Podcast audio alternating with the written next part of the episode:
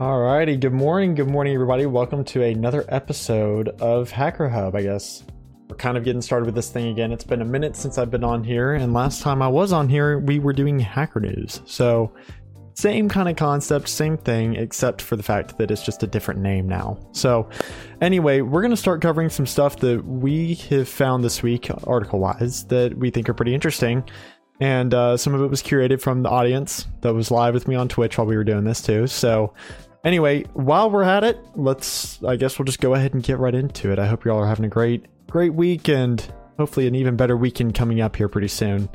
Um, so this week we're going to be talking about um, China cyber attacks, Log4Shell uh, webinar that's coming up, some Mac malware, and the Russia versus Ukraine kind of dilemma battle thing that's going on this week um, and last week and several weeks and for a long time.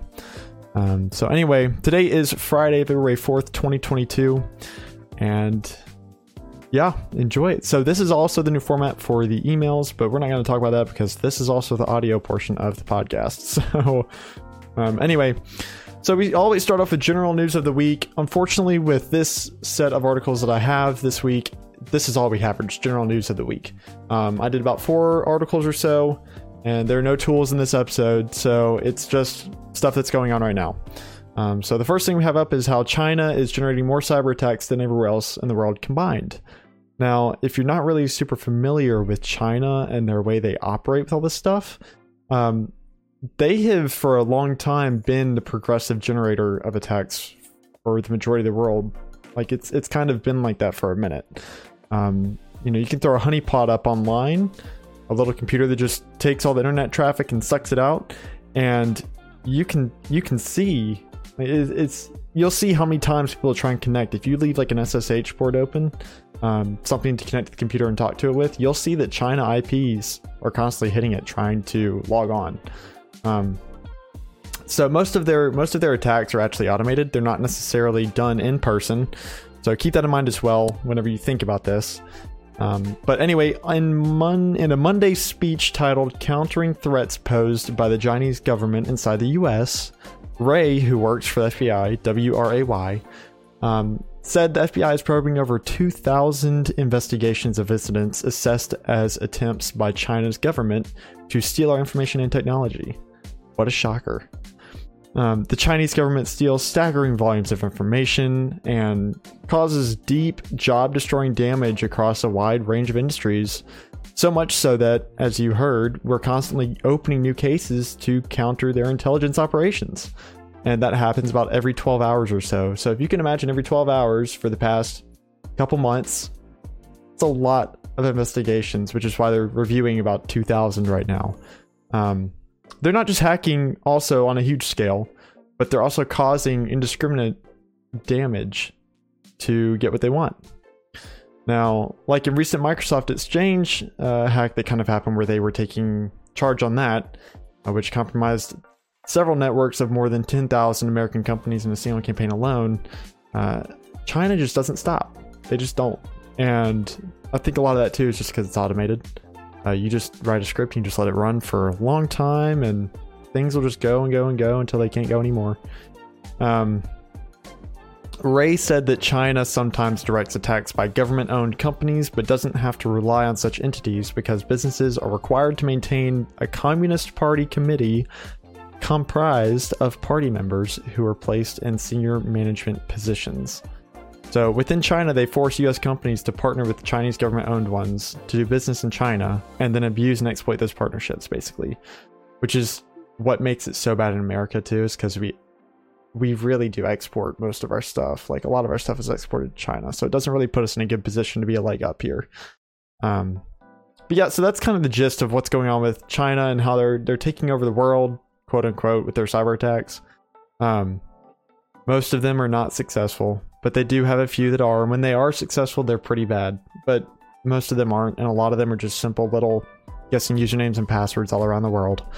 Um, so anyway, that's China. The next thing we're going to cover is some Mac malware that is dropping adware, and it is indeed getting more dangerous. So if you are a MacBook owner out there and you love your M1 chip, you love your Intel chips from the older computers, this is for you.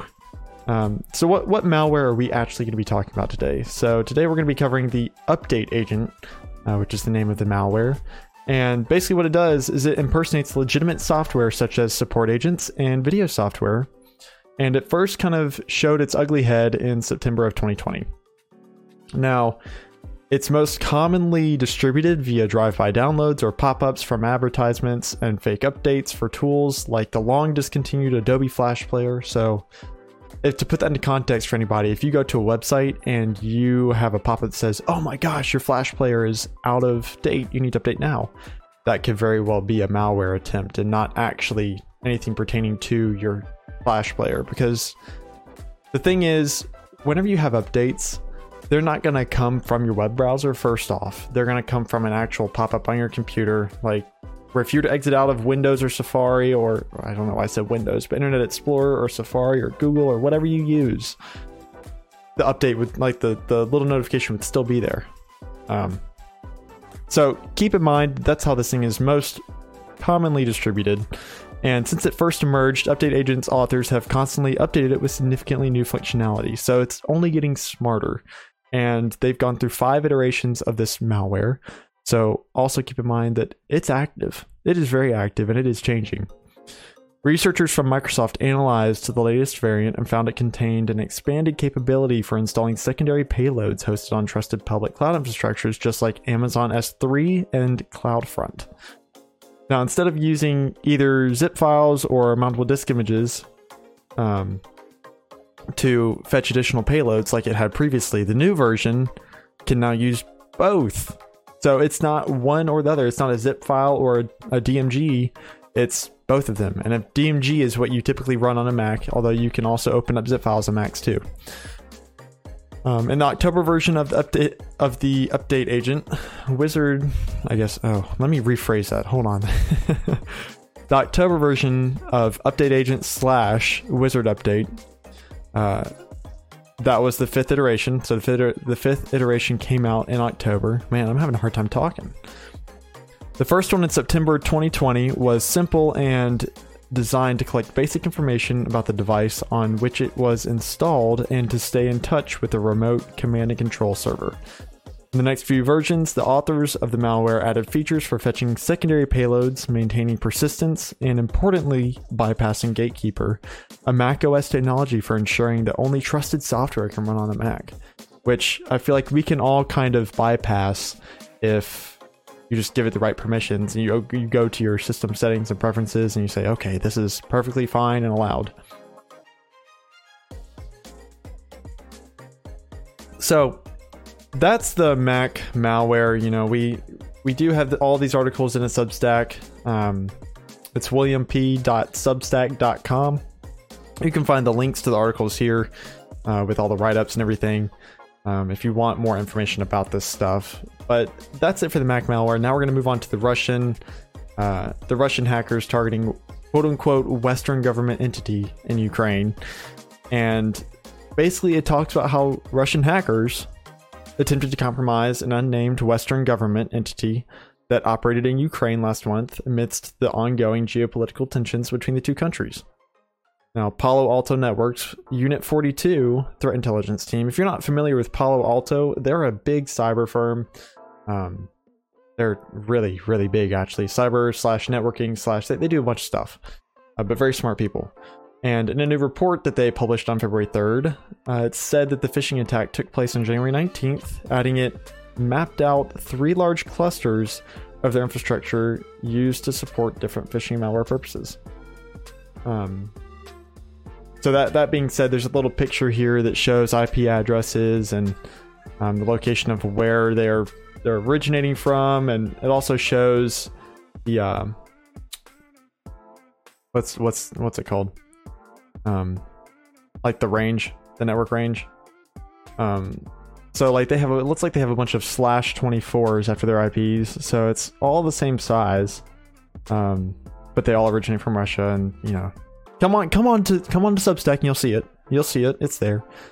But additionally unit 42 uncovered evidence that the hackers campaign targeting the state migration uh, service which is sms for short of ukraine on december 1st of 2021 uh, used a Word document as a lure to install the open source Ultra VNC, which is program name, uh, Virtual Network Computing VNC software for maintaining remote access to infected computers. So they tried to install Ultra VNC to maintain access to infected computers so that they can continue to control them and see what was going on.